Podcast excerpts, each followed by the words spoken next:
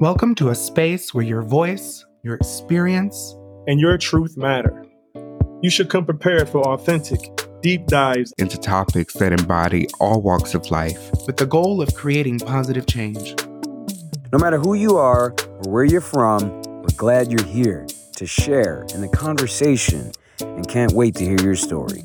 I am Coach Fred. I'm Unc TC. I am Aaron Kinzer. I am Javon. And this is Safe Spaces and Faces.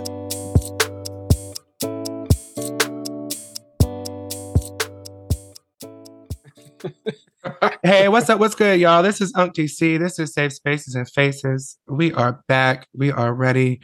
How are y'all doing tonight, y'all? Feeling good. Feeling good. We back. Finally. Right? Yeah, I'm glad glad. I'm glad to be back with it. Yeah, I'm really glad that you guys came back after we recorded our first episode. Y'all didn't run away. I didn't get blocked or anything. So, you know, I'm, I'm glad we're here. So, what's everybody been, you know, saying about the first episode? Have people liked it? Have you guys heard any reviews, etc.? Everyone said, "Man, that Javon, his voice is smooth." She said, "They said that shit like you know butter." What? You know, Mm, They said, um, they said, they said, go ahead and throw him on in the microwave, melt him down a little bit, and throw him on me, please. I can't even do. You know, I'm chocolate. Yeah, I melt, honey. Mhm. well, all I know is that I had a few people that said that Aaron was taking them to church with some of the things they had to bring in a towel because God dang man, he was he, he, he was bringing it. So I got the preacher towel ready for whenever whenever he spit his truth. Okay, so hey, Hey man, deep dives and real talk, man. Safe spaces and faces. That's what we on. That's what we all about. Oh, You know what I that's mean? So right.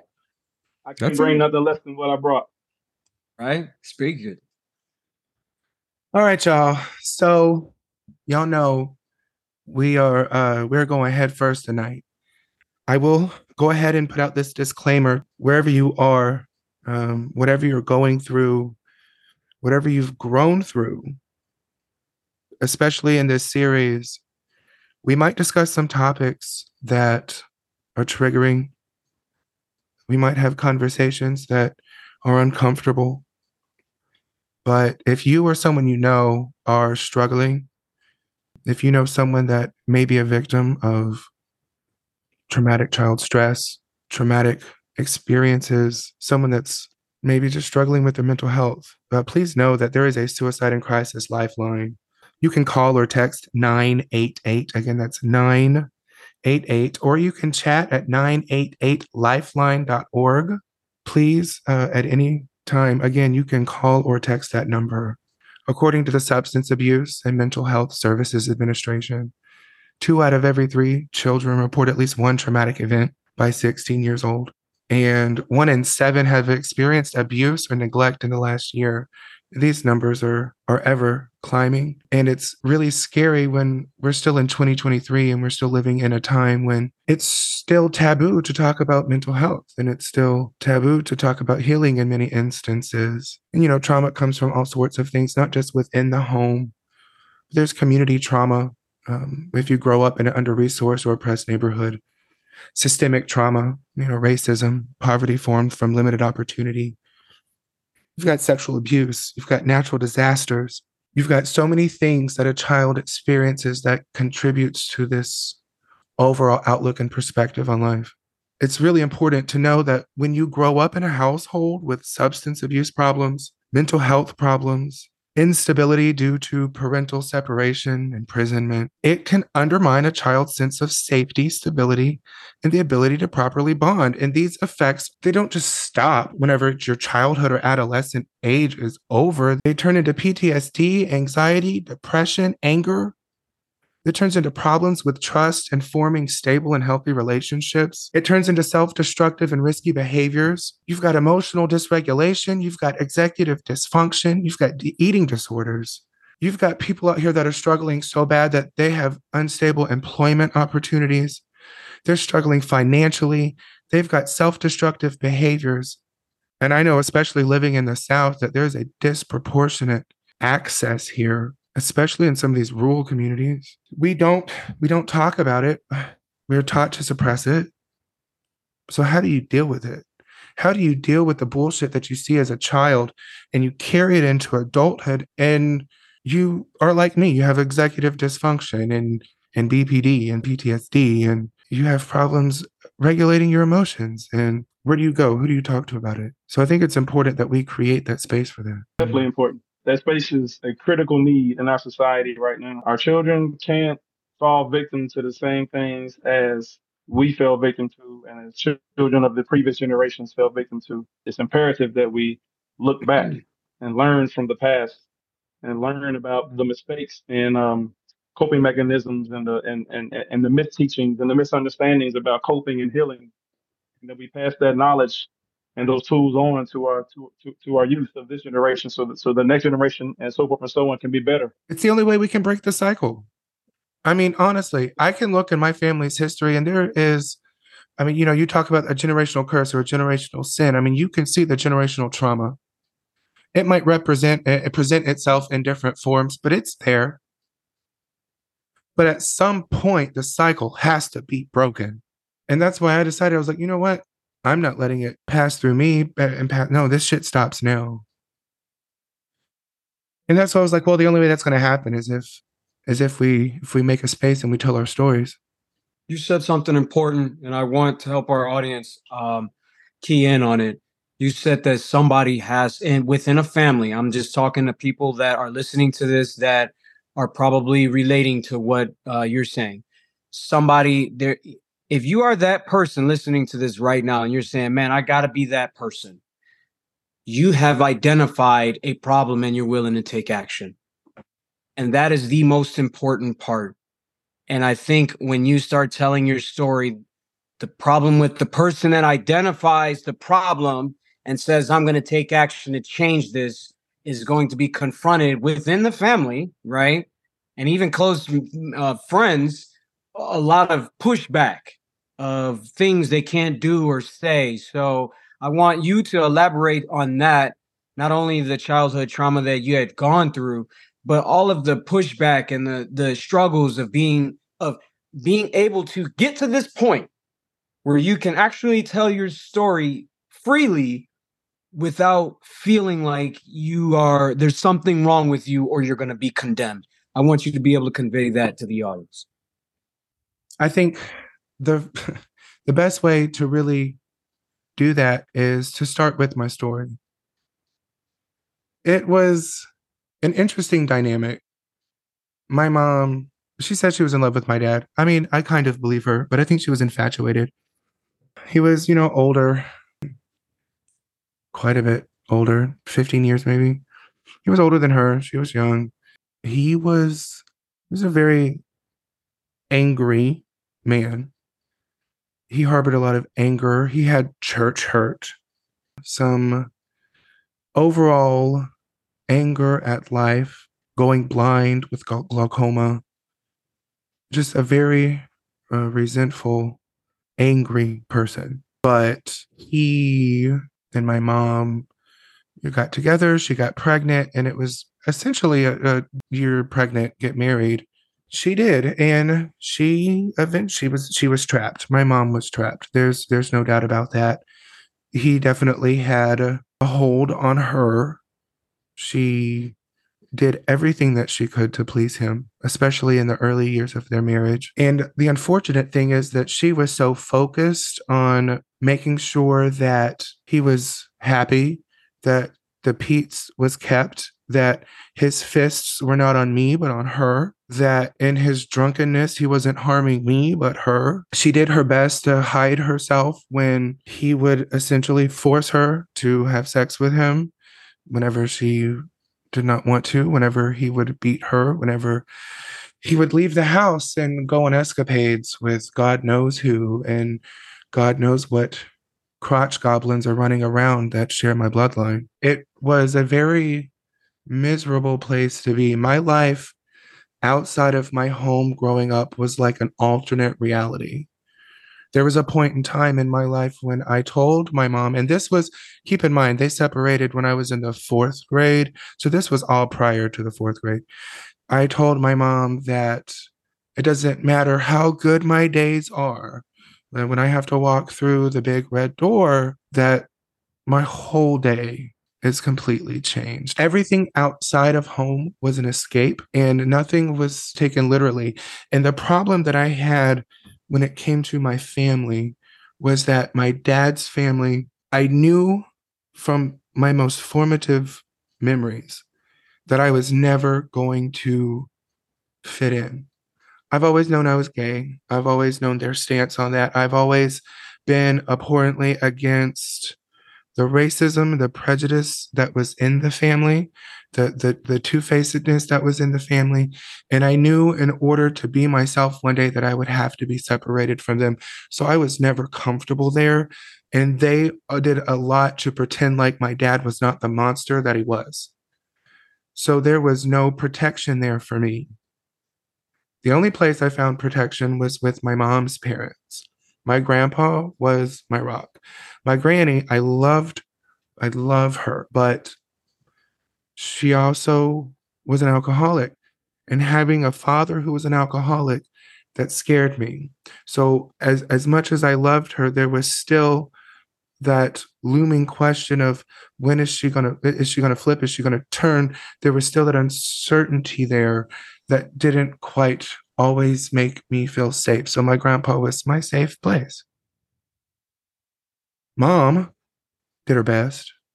She really did her best until she started working with the city. And she was tired of making up excuses for the bruises on her body. She was tired of getting the wrong attention and she wanted attention from other men. So she's, you know, that she had an affair the man introduced her to drugs. That was probably, I may be wrong, I would say around 98. And the problem with this is, as much as my mom was my refuge inside the house, once this happened, it began to pull her away. And then she was balancing the, the man in her life, pleasing my dad, getting her fix. And it left little time for me. And the problem was, is she was always so open. I knew what she was doing. I knew the affair she was having. And I was a child. I was in the third and fourth grade and I knew business I shouldn't have known, but that didn't help. That actually added to the trauma experience. Christmas morning, 2000, dad was heaving presents in the fireplace. Mom was gone. Dad was drunk and angry. I had just woken up, so it was already hell. That's the day my parents separated kind of ruined Christmas for me from that point forward. I thought that divorce was going to be a good thing. I was like, well, now it's good. I'll be out of the house. I don't have to worry about dad. Mom and I are going to be better. But after the divorce, I was living with my mom's parents. And what this allowed was this allowed for her to pursue her habit. And she became even more removed. So at this point, I'm in the fourth grade. I have no paternal bond. The bond that I had with my mother is separating. I'm living with my grandparents and I'm confused. I'm thinking it's my fault. I'm thinking the only reason my parents were together is because of me. I'm a neurodivergent child. I was already fighting my self identity, and I was a fourth grader spiraling into a depression and didn't know who to talk to about it the next couple of years were interesting. My mom then got into a relationship with an older man, spent her time so far up his ass. I mean, yeah, I could go and stay with her there, but I was never welcomed. I was only there because she was there and I didn't want to be there for that reason. She would give his grandkids and his kids more attention, and I was, they were getting attention that I didn't get from my mother. I went through this time just thinking that I was the least important thing in anyone's life. I went into high school, uh, middle school. Well, this is what interests. I went from elementary school to middle school to elementary school to high school to middle school because of the school systems that I had to change through. This also was a problem because all of my elementary school friends I lost whenever I went from one county to another. So I didn't have any real formative friendships. I didn't have any close bonds growing up, I didn't have any real friends. The only friends I associated with were the kids of my mom's friends that I would go to. And as she progressed through her addiction, a lot of those people were really seedy, and so were their children, really weren't spaces I should be in. The bullying started, I think it was sixth grade, people started noticing that I was gay. I was in the closet. So that just added another factor. It was the bullying, it was me being overweight because I was an emotional eater. And every day I just lived hoping that I don't know, I'd get hit by a truck, fall off a cliff, run over by a train, struck by lightning, something. Dang. It was never, I want to kill myself, but someone please kill me.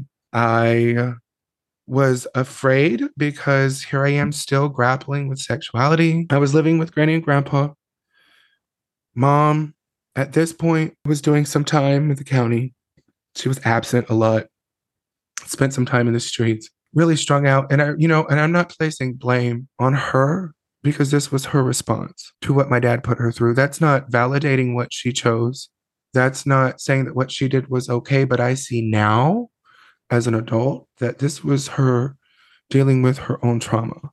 She was a hot mess. And living with Granny and Grandpa was difficult because their family was a bit of a mess. My cousins came to live with us, my two cousins, Sarah Lindsay. Their family fell apart. We shared a bedroom. There was just all of us from broken homes in one house. Granny was miserable. Grandpa was miserable and stressed.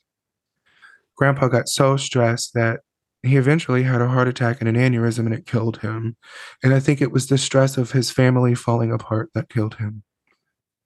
Mom got out of jail 11 days, I think it was, before he died that year. I was just before it, I was about to start the eighth grade. And when he died, my world fell apart because he was the only fucking thing holding me together. He was the only sober, positive influence in my life.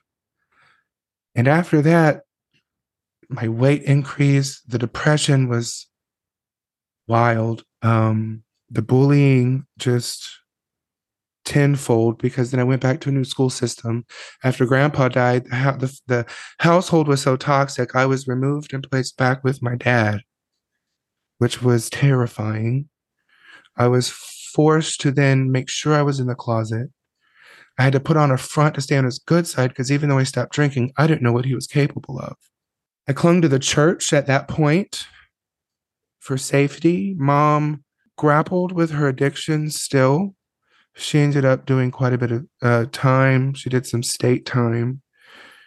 She missed most, if not all, of high school, very absent. Dad was, he made sure my basic needs were met, but he was just a very miserable man. So it was very difficult. I had to do what I had to do to fit in with his family to get where I could. That meant hiding behind the church that eventually exposed me. Granny, after grandpa died, had a couple of relationships, was back and forth to Missouri. She wasn't there. So it's like all of my childhood was filled with relationships that should have been strong, that should have taught me trust, that should have taught me having faith in someone that should have nurtured me with love, that should have really been there to set the foundation of my expectations for relationships with people, they were all fucked from the beginning. So I had no model for that. I blamed them a lot for a long time. But what it did was it created an adult who doesn't know how to form proper bonds with people, who doesn't know how to trust, who is still trying to dig his way through the bullshit and really understand what it means to have bonds with people that are healthy. Healthy love is something that I know very little about. Healthy relationships are something that I know very little about. I have some very close friends now that I'm in that I'm very thankful uh, to have that have showed me that but that absence of those foundational relationships, coupled with the addiction, the abuse, the violence that I saw, on top of always feeling alone and not having the opportunity to really be seen or heard, that made growing up really fucking hard. And now I do my best to maintain executive function and control my eating disorders and regulate my emotions, even though that's fucked. You can ask my most recent relationship about that one. One of the reasons we really couldn't work out is because all of my responses were related or rooted in trauma Of course, some of them are relationship traumas, which we'll get to in a couple of episodes, but nonetheless, they were trauma rooted. So, as much as I've grown, I've still got a lot of fucking growing to do. And I hope that there's someone that has been through some shit that's still growing so we can grow together. I don't have all of the answers as far as what it's going to look like to walk through this completely, but I know that it's not linear and I know that it's a daily choice and that it comes from forgiveness and and understanding that people's actions and reactions are coping mechanisms and not always meant to be taken personally. That's not justifying an abuser whatsoever. But I think sometimes we have to have that perspective that someone's actions are their responses to their own traumas. That doesn't validate it. But when we put that into perspective, it can help us navigate it within ourselves internally. Um, I was having a conversation with my friend, my roommate, Brooke, and she said something to me that was so profound. She said, It's wild to look at how childhood really defined who I knew I didn't want to be, but left who I do want to be uncertain. And I have not related to something so deeply in my life because I've spent so much of my time up to this point in my life making sure that I didn't become a product of my environment, that I really didn't focus on who I was actually going to become. And that's why I was like, you know what? Let me embark on this journey so I can find myself and help other people find who they are. And that's where I'm at. One of the things that you said to me that was extremely touching, I even got a you know a little teary eyed, um, was because it happened to me. My uncle, his his name is Uncle Mike. I didn't have good male role models in my life. My dad was an alcoholic. He was a womanizer. He was an abuser. He was married to my mom for like 16 years and they divorced when I was in high school. He was a very angry man. And again, alcohol was at the forefront of his stuff. And even though I carry his name, I never felt a connection to him. My grandfather on my mom's side, my mom's dad, he passed away recently. God rest his soul in April. But I never felt a connection to him either. He grew up during the Great Depression. He was uh, one of those guys back then that was a part of a big family because big families were predominant during that time. And he was, you know, this self starter motivator, had to figure things out on his own because his dad was an alcoholic. So he had to figure out as a child of like 12 kids of how to help the family run because dad couldn't he wasn't there his father wasn't there okay? Stick with Right. me here. So i have my dad that i did not identify with my grandfather who was very who was a man that was if you did it his way you were his friend. If you tried to do anything outside of what he wanted you were always in the wrong. And i could connect with what you were saying was you just never felt comfortable in your own skin it got to a point where i'm like I'm not just that dude to just walk lockstep to do I'm very creative, emotional. And my uncle was that way. And so my uncle, we used to call him we used to call him Coco Mike. We didn't know how to say uncle when we were little. So we used to call him Coco Mike.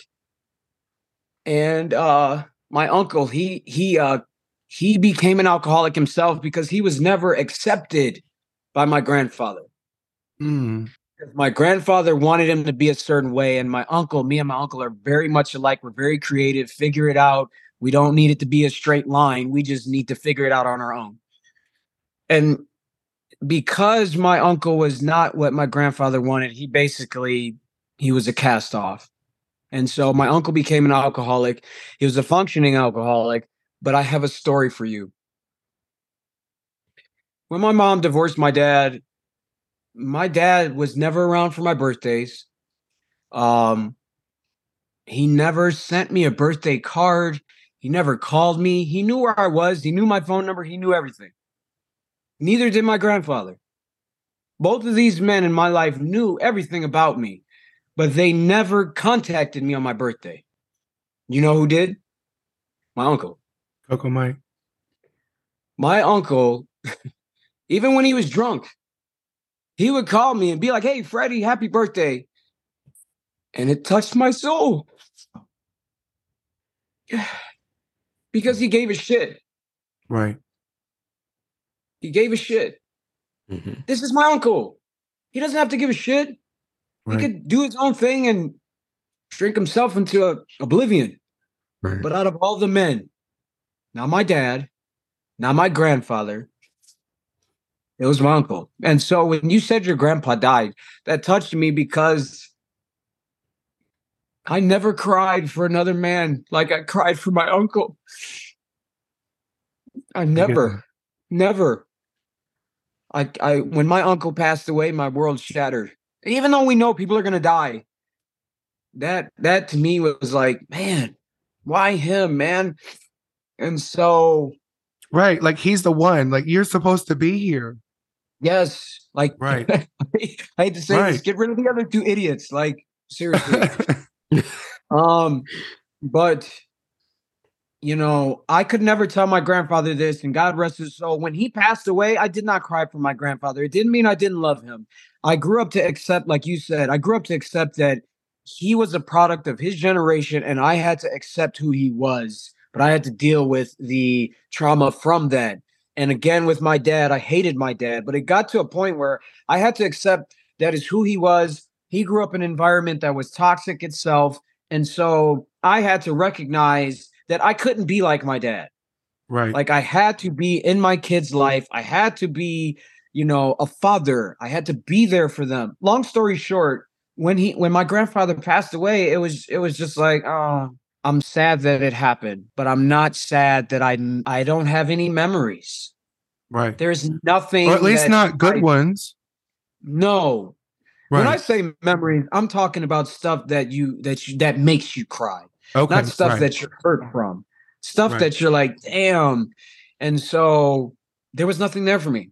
But I had to respect my mom because she was sad because it was her dad. So this is a Mhm. very intertwined, fucked up roller coaster of emotions that I have to be like, oh, well, yeah, yeah, I'm sad and God rest his soul. But man, you know, I have to be there for my mom. So long story short, my uncle, my uncle is number one in all the men in my life. He is, and my grandfather could never understand that.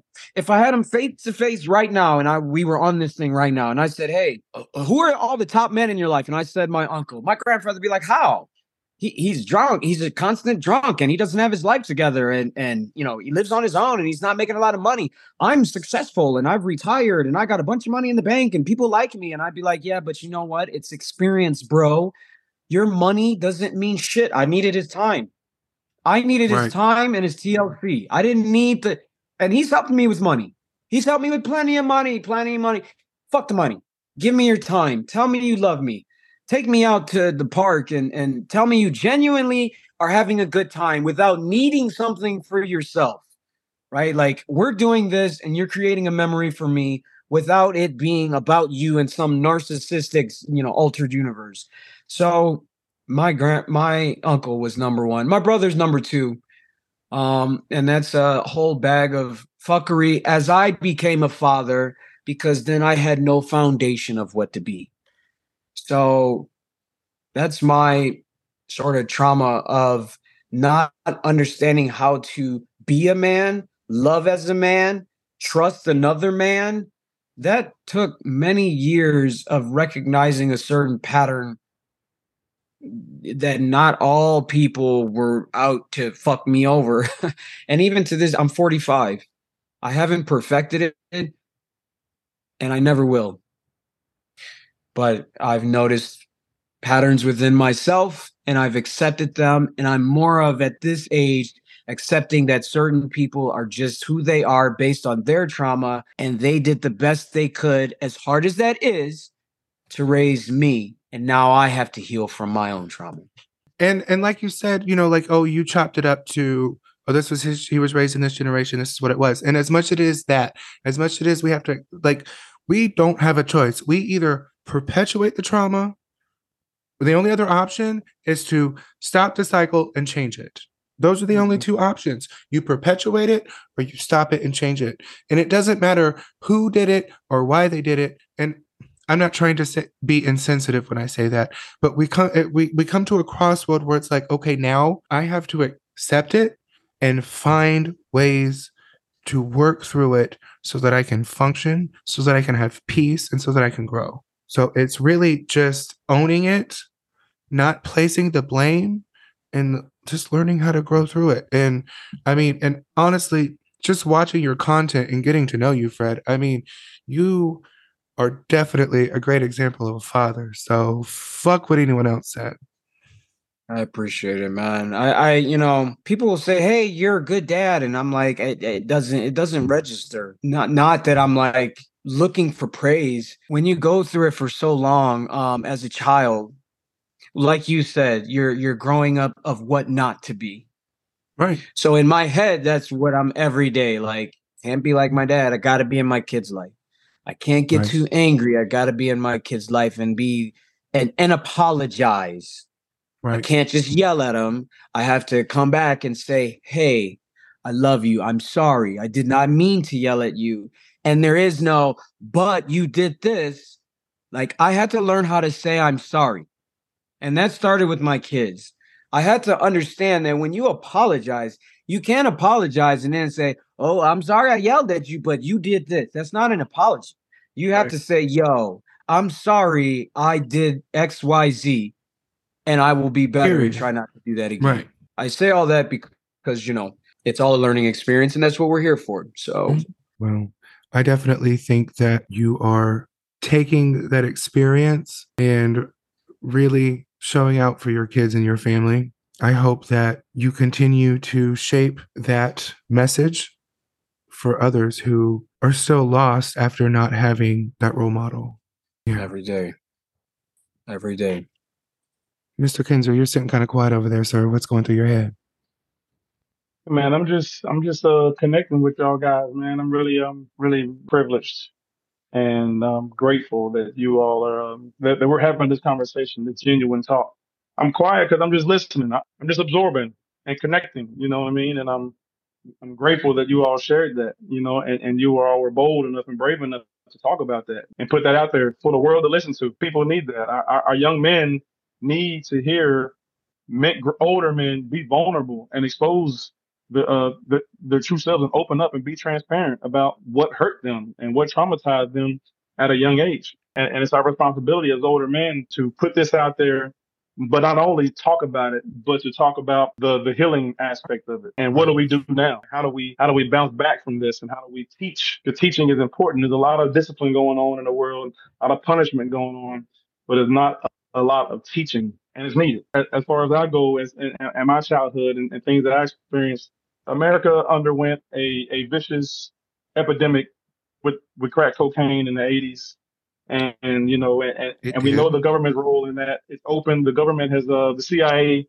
has had town halls in Long Beach and and and, and in Southern California, and and openly admitted that yes, we imported cocaine into the United States, but it wasn't sanctioned by the government. It was a rogue agent, so forth and so on. But our government has admitted to the public that yes, we brought this cocaine here and we placed it in impoverished black neighborhoods. This Absolutely. Is, this, this much is true and on the record. You know what I mean? So, so the question is, how does that relate to other cities and other impoverished neighborhoods that um, the infamous Rick Ross wasn't in? There was a Rick Ross in every hood, in every in every major city, in every in every project. There was some Rick Ross figure who had some amazing drug connection out of this world, and no one understood how he how this person was getting these large shipments of drugs in. So me being raised in Charleston, West Virginia, you know, little old West Virginia, everyone writes it off as backwood country, bunking West Virginia, but I lived there. I was raised there. That's my home state. That's my home city. I'm a product of the coal mine. My grandfather and them were coal miners. My mother was a daughter of a coal miner who moved to the city, the capital city of West Virginia, Charleston, to start her new life. As a young woman in her early 30s, in the in the late 80s, the crack wave hit little old backwoods Charleston, West Virginia. And when that happened, her as a young mother with two young boys were caught up in the wave. Everyone was experimenting with, with, with freebasing throughout that era. You know I mean? Th- th- This is well known and well documented in our country, but we saw the aftermath of the crack wave. We saw the movies on New Jack City glorified the life. You know I mean? Movies like um uh the movie with um uh uh, uh you know, the movie with Sam Jackson and um and Halle Berry in it, and they were crack addicts. You know what I mean? Like like like like there's several movies relating to that era. That era was my life as a child. I saw that take place in my home. My mother became addicted to crack cocaine as a young 30, 30, 30, 33, 34, 35 year old woman. She was addicted to crack cocaine in Charleston, West Virginia. And what I saw at seven years old and eight years old is a mother who was have a great job at a factory in West Virginia. I mean, at a, a, a a chemical plant, Union Carbide in West Virginia, who became addicted to crack cocaine and lost everything she had. She lost it all. She was she, she had a good paying job. She was raising her two boys, single mother, dealing with an absent the absent father who was in and out, barely there, coming through to take my brother on bike rides, but he wasn't there. He wasn't a support network for her, support network for my brother and I. So she lost it all out there on the streets, late night, trying to get a hit, trying to get high, buying, buying, buying, buying the first Nintendo and the first Sega Genesis, and buying these things because she had the money from a good paycheck. But she buy it, and the next week she go sell it for crack. Mm. She buys boom boxes and stereos, my brother and I, and the next week she go sell it for crack. She flood the Christmas tree. I mean, she she she with gifts and presents by herself, and the next week, the next month, go sell it for crack and buy it again and sell it again. You know, this is what I experienced. I witnessed her going out the house with black trash bags, and I knew that those corners that were poking out of the bag, those indentions and impressions, was my stereo. That was my Nintendo. That was my my Mario Brothers and Duck Hunt. That was gone now. For some reason, I don't have Mario Brothers anymore. But as an mm-hmm. adult, I learned that what took place. It was it was a drug addiction, a monster that took my mother away from me. In in in, in, in 1990, she left to move to Virginia to go detox. Her uncle, my great uncle, my grandmother's brother, the, the family patriarch at the time, told her, his niece, leave those boys with those, with their father and go get yourself clean. But prior to that, it was it was the experience of seeing her battle that, seeing her knowing she was gone all night. My brother and I sleep on the living room floor eating bologna sandwiches, and him him raising me as a big brother male figure at at age 13 with his little brother in the house. He knows what's going on. He knows she out, out there trying to get high. I didn't know. I was young. But I, I remember one night in particular, me and him slept on the floor right in front of the front door in the living room. You know, I'm thinking it's just me and him kicking. I'm not sure what's going on, but he knows what's going on. He knows that she's out there in the city searching to get high.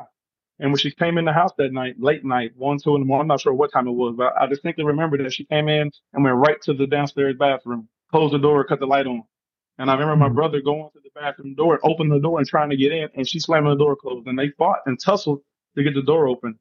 And he got the door open. And I remember them, him and her, my 13 year old brother and my mother in the bathroom tussling, almost fighting, almost. I mean, not, not throwing blows, but wrestling over something. I came to learn that she was in the bathroom getting high. And my brother was trying to stop her. And I witnessed this. I saw this fight going on between them, not really knowing what was taking place, but I saw the anger. I saw the frustration. I saw the hurt on, in my brother. I saw the hurt in my mother as a drug addict, not frustrated that her son is trying to stop her from Right. getting high. Right. You need to speak on that now because I've seen that hurt in my mama's eyes many times. I witnessed this. I saw this, and I didn't know how how that era affected me. Her Right. being an addict, me being her youngest son, me witnessing her go through that, but not knowing quite what I was witnessing. You know what I mean? This is 1990, 1989, and lo and behold, 14 years later, I became the, the crack dealer. Where I was, for lack of a better word, a victim of the crack era. 14 years later, in my early 20s, I became the victimizer. You Mhm. know what I mean? And and and and and, and I, I never understood that dynamic. It took me to go to federal prison for just for being a crack dealer. We're running a narcotic trafficking operation from Charlotte and Atlanta back to Bristol, Tennessee, where, where, where I was doing my distribution at. that region, Appalachian region, the same region that she was getting high in in West Virginia. If you go down two hours south, I'm in the same region selling crack as well, doing the same thing that, that was being done to her. It took me to go to federal prison for uh for 13 years. I was sentenced to 15 years, eight months. I faced 21 to 27 years.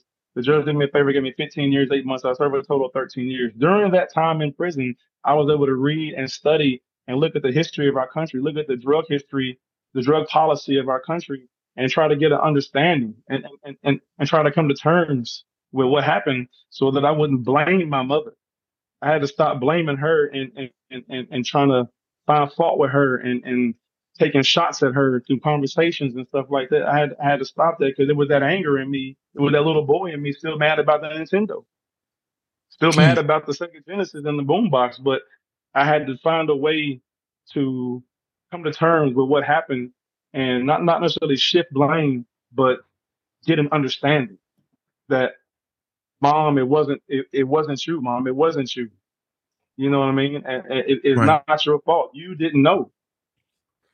Nobody knew what was going on at the highest levels of our government in those secret hallways when and, and, and the Iran Contra situation, nobody knew what was going on when it was happening, only years later. But after that, but until then, it's a it's a wake of destruction and and and, and mandatory sentencing and and drug rehabs and you got drug right. counselors who don't know how to counsel people using this drug because they don't know what the drug is. It's a new drug on the market that popped up out of nowhere. So, so, so it's a wave of destruction that took place amongst communities, white and black, rural and urban.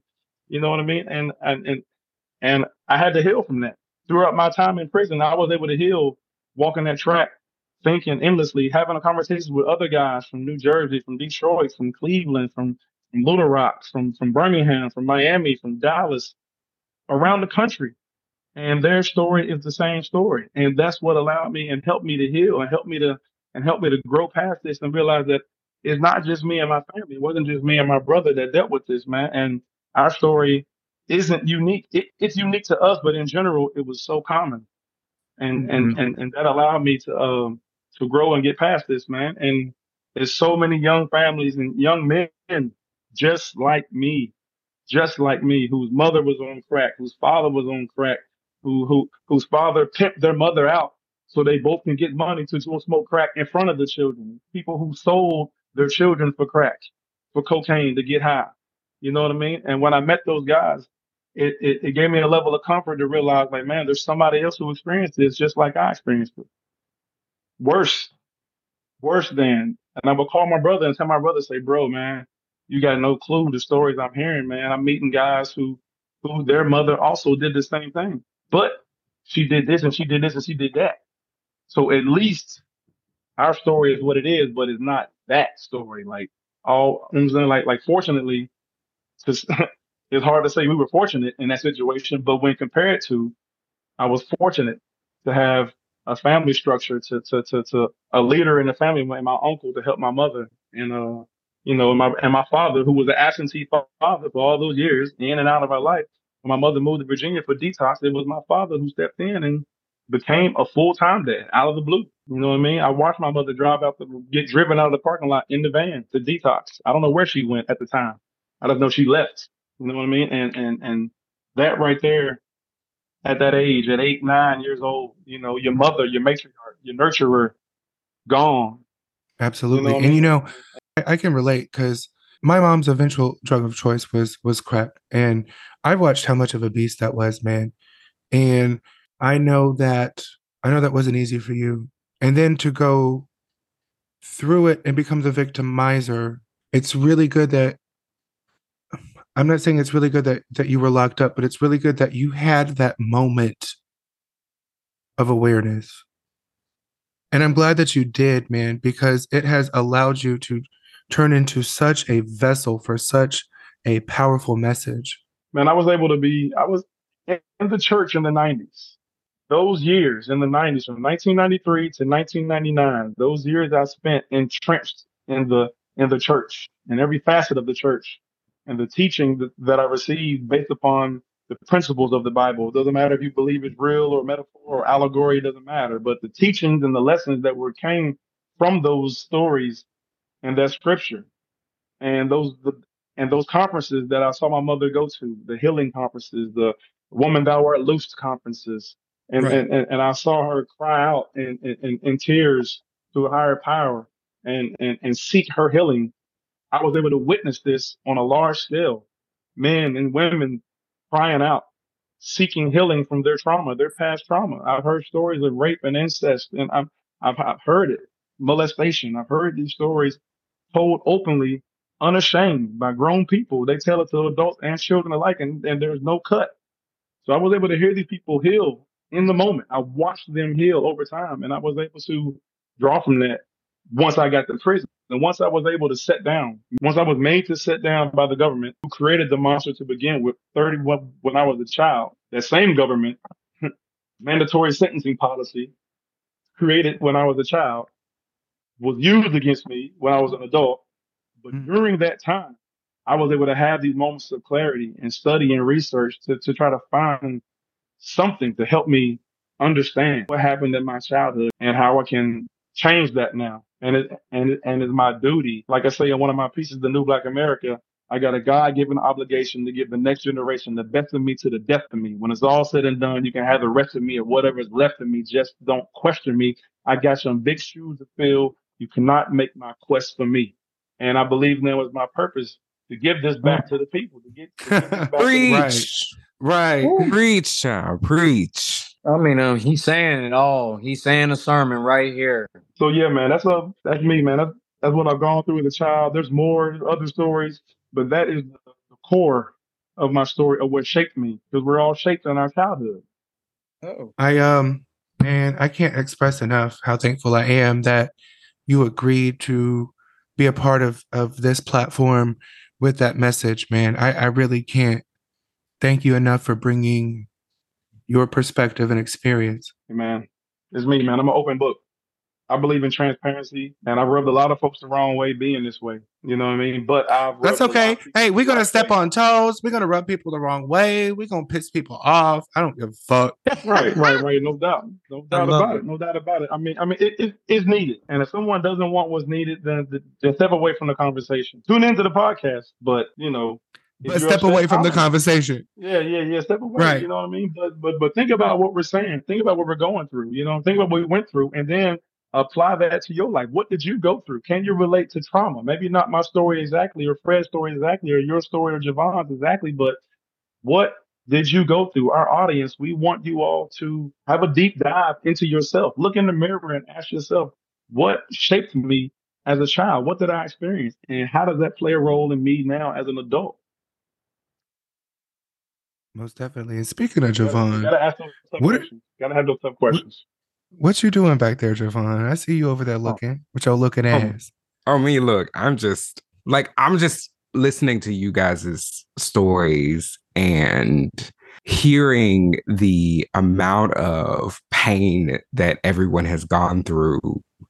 It's crazy to think that, you know, there are people who sometimes don't even realize the pain that they cause others because of their own actions. A lot of times they don't Mm. want to take accountability for it, especially Oh, people that's a word. who were like born in a, in a generation that they felt like, oh, well, you know what? How you feel right now is not important. You need to pick up your bootstraps and just keep going. And they never really address how what somebody did to them affects them. Because a lot of times I feel like parents especially and especially like older parents who uh, I because I have I have older parents. My parents are, you know, like in their 60s. So they grew up in the generation where your emotions weren't really talked about. It was more like, okay, you can cry all day, but that ain't gonna fix nothing. You got to get up and get out and just go do whatever instead of addressing the issue or addressing the action that caused them to feel the hurt they did, they just ignored it. But they bring it into like their children's lives and don't even realize that every action that they take is a reaction to how their parents treated them. And it's like I, you know, I hearing all of this is one it's it's it's insightful to hear people's stories and see where they came from and see how it has shaped them. But the other half of it is trying to understand if they even know why, you know, what happened happened. I have something that like I always like think about as a kid, I always saw my parents as like almost like these godlike figures. You know what I mean? They before me, they were nobody. But I didn't realize until I became an adult that my parents are human and the things that they have experienced in their lives before me shaped a lot of what happened while I was a kid.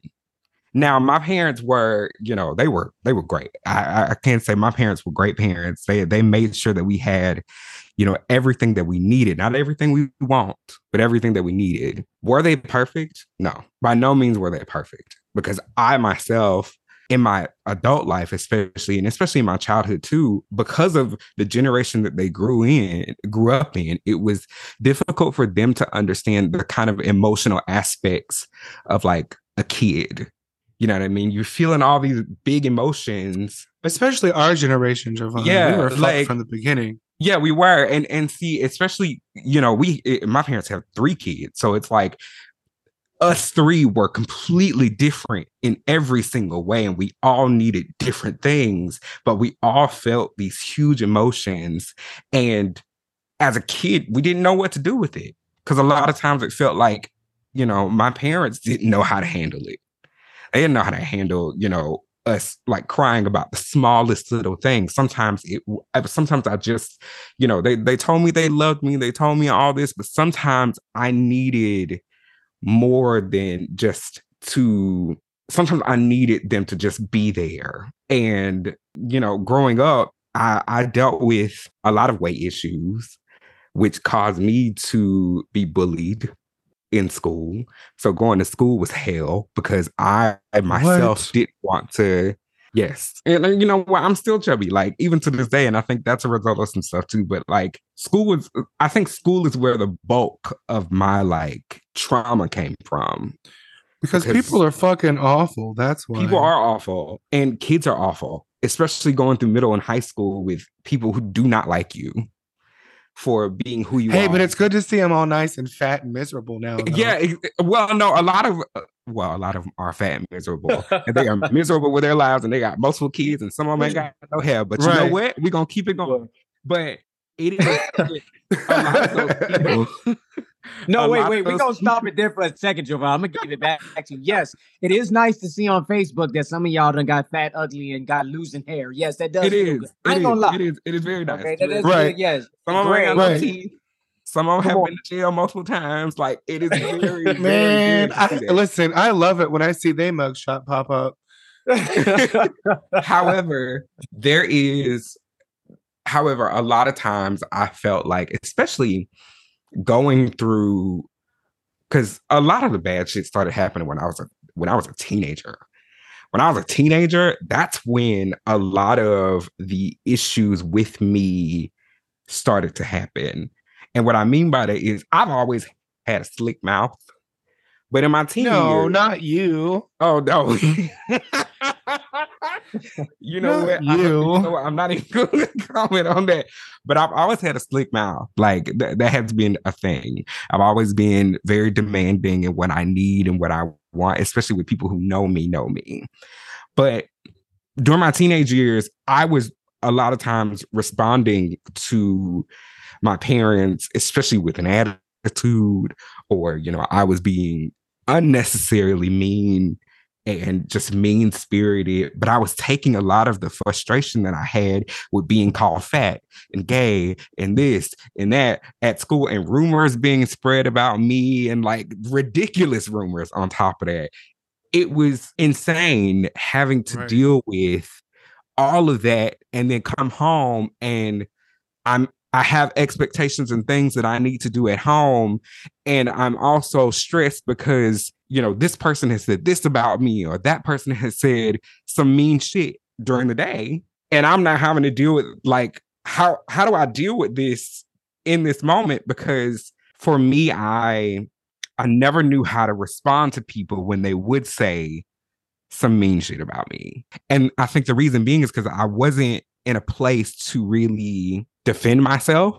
So a lot of times I just took it. A lot of times I just took it and then projected it onto my parents, especially. When I was a teenager, I was a menace. Like I was a menace to society. And a lot of times I felt like I didn't know who I wanted to be or who I was. And that confusion kind of added to the anger because I spent a lot of time. I, when I tell y'all, I spent a lot of time being angry, especially in my in teenage life. It I spent a lot of time just being angry at the world. And I feel like that's, you know, a regular teenage thing. But like for me, it was, I'm angry that I don't really have anyone to turn to that will understand how I'm feeling in this moment or even have, you know, real friends. Because I remember being a senior in high school and I had people that I had known I sat at a lunch table with these people, and I remember this girl that I really didn't like her like that, but we just gonna we we gonna skate past that. She said that 99% of us at this table actually want to be friends. It's the 1%, and she pointed to me when she said that, that nobody wants to be friends with. And at that moment, it was like, I don't know how to respond to this. All I know is just to get up and leave. These are people that I had grown up with. Like I had seen these people since you know, elementary school, middle school. So to experience stuff like that and to constantly have experiences similar to that, I felt like I didn't belong anywhere. It was something I now looking at as an adult, I kind of just I realized that I was just looking for a space to exist mm. without feeling like I was uh, the the odd man out. Without conditions? How dare you want some unconditional love? You know what? and you know what? For a long time, because of those experiences, I did not believe in unconditional love mm. at all. Mm. I did not. I could see I that. unconditional love. Why? I mean, all of the people put conditions on you, so why would you? Well, yeah, because it was like either you know, either you do this or you're not my friend. So how did how did that shape forming relationships and friendships later in life? Mm-mm. I didn't trust people. I still don't. The one thing that people have always told me is that I don't know you. Mm. As long as we, you know, talked or etc., I don't know you. I don't know who you are as a person. So are you do you guard yourself? Yeah. Yes. I guard myself a lot to protect me. That is the one thing that I have struggled with. And that is the one thing that I probably have always felt like was the worst thing about me. I guard myself. It's like Fort Knox in here. Like, in well, what does it feel like to heart, to deconstruct that wall? It's rough. Lots and lots of therapy have kind of helped me to open up a little bit, but it's still like Fort Knox. Like with people in general, with new people especially, it is difficult for me to really sit down and have a conversation about who I am because a lot of times I go back to those moments where I thought I had people in my life that I could go to and talk to. In reality, that was not that was not the case. So I have to see how you move, see who you are before I can trust you with anything that I have on the inside. Because if I sit here and try to like expose myself to you in any kind of way, not in a nasty way, but in more of a internal or raw um, an just emotional being vulnerable. Way. Yeah, just be vulnerable. I can't do it because of those experiences that I So why the fuck did you sign up for this podcast? I'm playing. Child, because I'm trying to get on a journey where I can do that. Now, you know what, you know, the one person that has kind of helped with that, not only my, you know, my therapist or whatever, but the person I'm with now in that relationship, it has forced me to to open myself up in a way that I, I didn't. Man, and listen, and he has challenged you. I can say that just in oh, yeah. knowing you I mean, and I think that that's possibly part of the problems that you guys have had is that challenge and that wall that you have. I mean, and, there's a lot there, but and we've and we've talked about that. Stubborn fuck. Over. Yeah. and you are right, because I am very stubborn. But oh, I know. We, have talked about that. But I can also say that, like, on a on another level, my brother has been a significant has played a significant role in my life as kind of a safe space as well. And the reason being is my brother was the first one to know that I was like that I was gay. I remember my brother was like, I was sitting on his floor with, with the door open because we used to have conversations where my parents would leave. I would tell him everything that I that, that he needed to know. My brother literally was like, "So I went through your phone."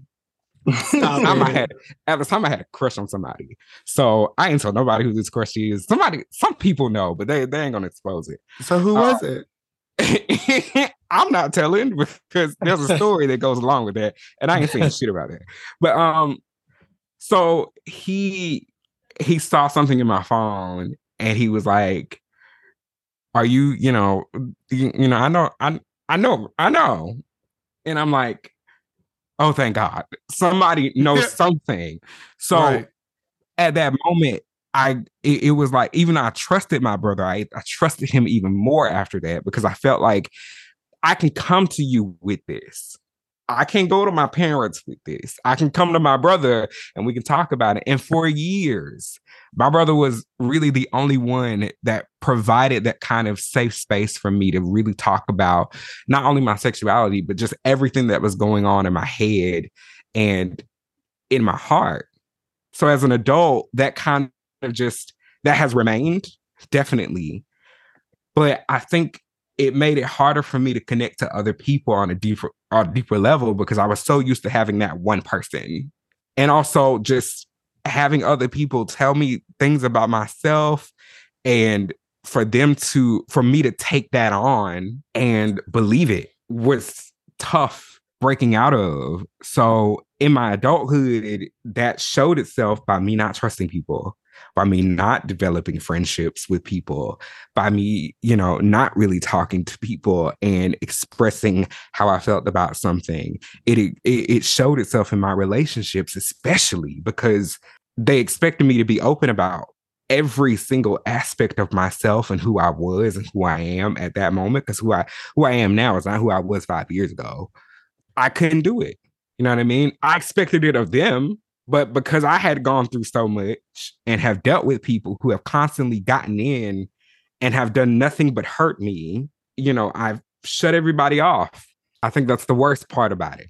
Hmm. Well, I'm glad that you have come here with the mindset and attitude and intention to open up.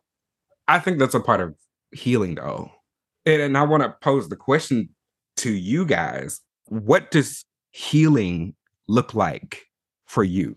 After going through everything that you've gone through, I've heard all of your stories and have listened to how it affected you. As an adult, what does healing look like? So it's a hot fucking mess. No, no, seriously. Healing is the messiest shit that you will ever go through because it's not linear. You will go through, you will have your good days. You will be so thankful for your growth, and something will trigger you, and it will fucking blow you away. And you will think, I thought I was past this. But that's healing for you. What it is, is it's a daily choice of saying, you know what? This is what the fuck I've been through. This is what I've given. And what I do is I forgive. And we'll get into forgiveness at the end of this series. But forgiveness is something that you have to find. Not, I forgive you for doing this for me, but I forgive you for being human, for making a mistake. You have to accept it. I think that's the hardest part, accepting it. And then you have to make a daily choice to create your peace, whether that's loving the people that hurt you from a distance, whether that's not talking to those people for the protection of your peace, uh, establishing your own family, building your own circle, cutting off the people that need to be cut off, standing on your truths every day, going to therapy, talking to someone about it, being medicated if you need. There's no shame in any of it. There's so much to healing. But at the end of the day, healing is this is who I am, this is where I'm at. But what I refuse to do is perpetuate this trauma. And I'm choosing to grow. And sometimes healing looks like pitching a fucking tantrum. Sometimes healing looks like having an emotional mental health day where you do nothing but throw a pity party and eat the things you shouldn't eat and do the things that bring you pleasure and just focus on yourself. Healing looks so different and it's so diverse. But one thing that's consistent with healing is peace. So, whatever it is that brings you peace, that's what you do whether it's speaking your truth, whether it's building your family, whether it's finding your passion again, whether it's going to counseling for the first time, but it's going to start with truth. It's going to start with telling your truth. It's going to start with standing on your truth. And it's going to start with accepting your truth. So, I mean, there, there's there's a lot to healing. It's not something that you just reach one day, like you just ascend to this level of healing. No, No. healing doesn't stop. Healing is a continuous thing over the It is. course of all of our lives. It is. It's never gonna and like like you said. It's an action. it- It's an action. You have to put Yeah. work in to get healing out. But see, a lot of people don't realize that portion of it. A lot of people think, okay, well, I've forgiven everybody. I'm good. But then something triggers them and they don't know why. They don't understand it. They don't get it. A lot of people don't want to dive deep into their own being because they're scared.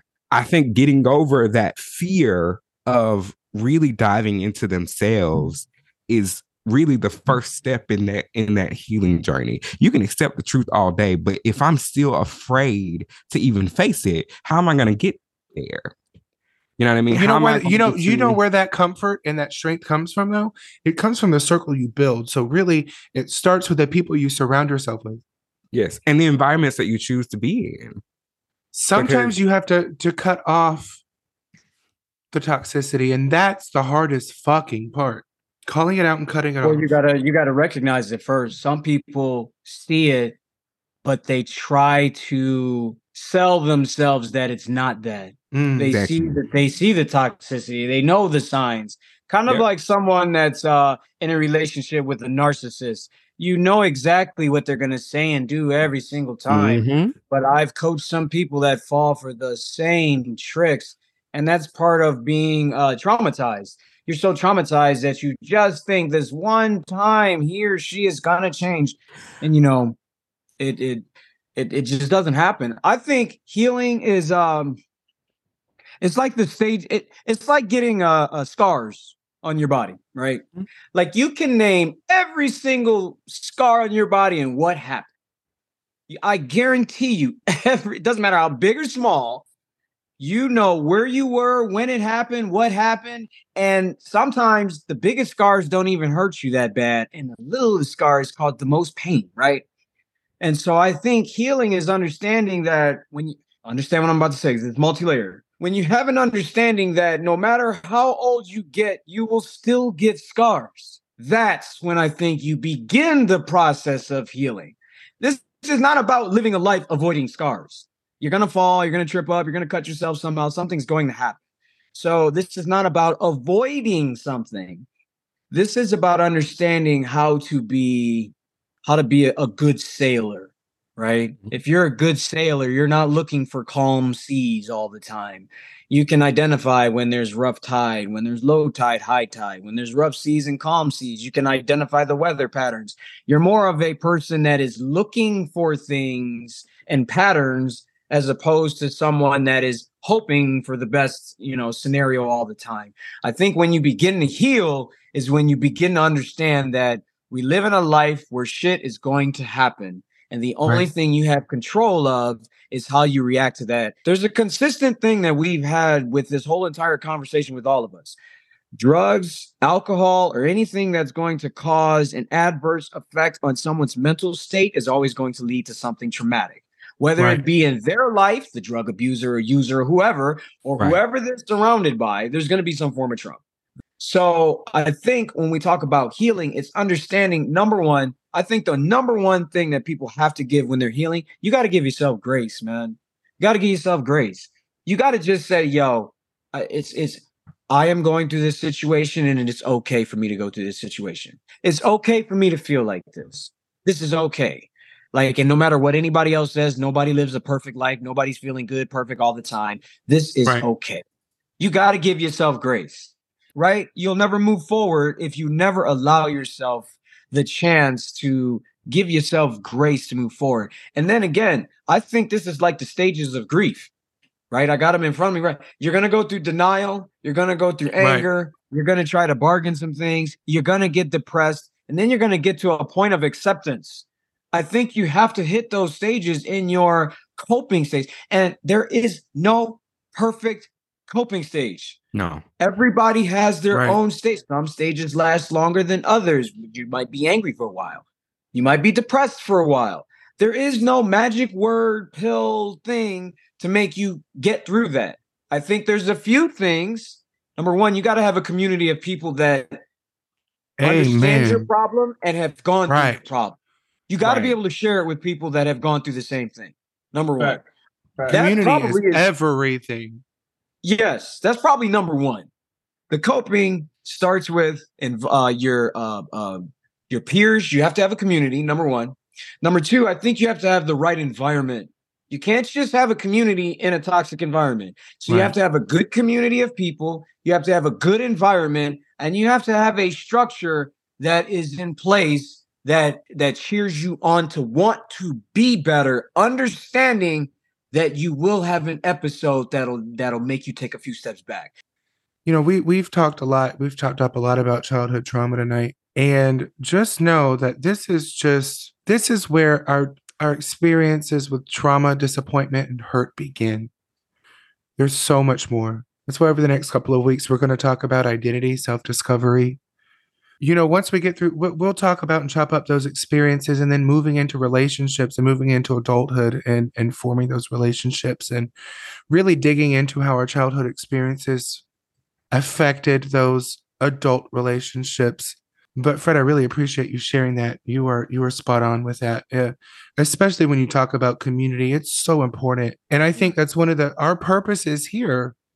If you don't have a friend, if you don't have that community, look us up on Facebook. Reach us, reach out to us, DM us. Safe spaces and faces at gmail.com. I know that we all go through our own experiences in life. Trauma looks like different things to everyone, and everyone's worst moment looks different. I don't want anyone to hear this or look at it as you didn't have it as bad as I did, or I had it worse than you. But just remember that everyone's worst moment is their worst moment, regardless of what that looks like compared to someone else. We're not here to compare, we're here to heal and to grow.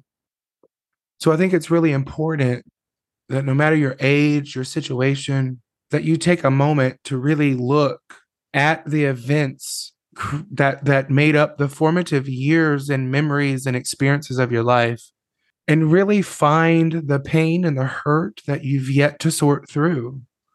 Claim that shit and stop carrying it around. If you are listening to this and you like man i'm good. I got a good life and things are okay you know all it takes is for something to trigger that. I'm gonna tell you right now being a dad of four kids that's all it takes so there is no you good and it's behind you.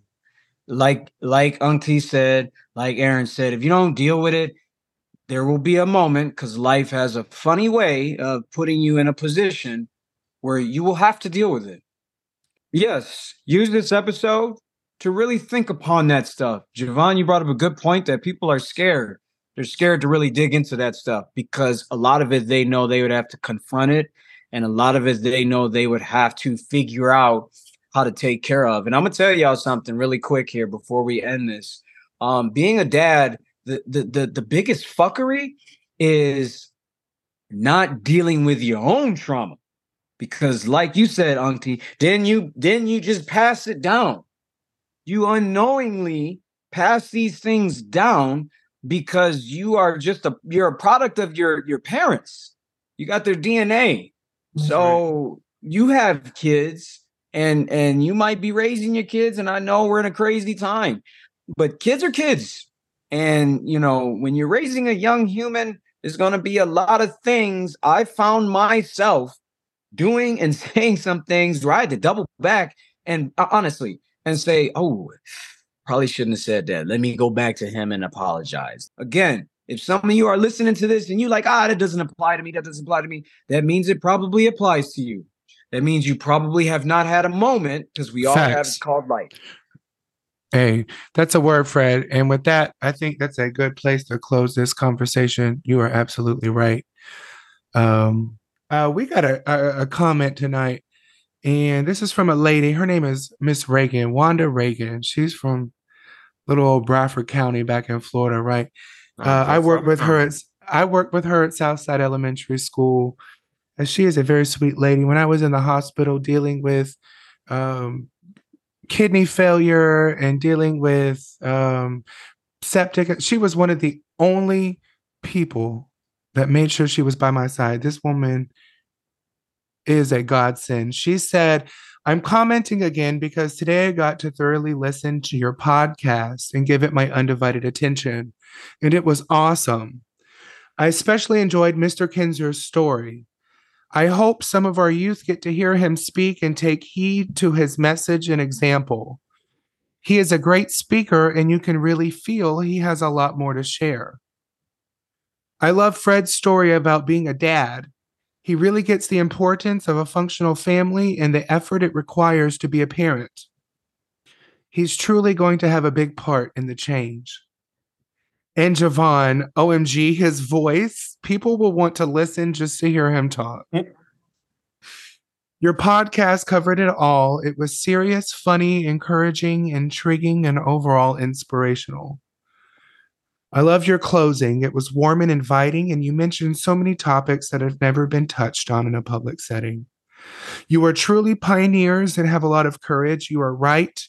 Change can only happen when there is transparency and open conversation. You covered a lot of ground in this one podcast. I'm just an old lady, but I love to learn and have always been concerned about how people treat each other, and I love to hear stories from the heart. Because everyone is speaking their authentic truths, I feel like I now know three people who just today I knew nothing about. I look forward to your next podcast that is scheduled on my birthday, September 22nd. So, with that being said, since this is coming out on September 22nd, Miss Reagan, happy birthday. and thank you for your comment. Happy birthday to you. Hey. Oh, Rick, keep going. Go ahead, Luther. Go No. ahead. Thank you for opening your space to safe spaces and faces. We hope that you too get involved in the conversation. Remember to like, follow, and share our social media. Tell us your story, share your experience, and together we can make a difference. Until next time, be the change you want to see.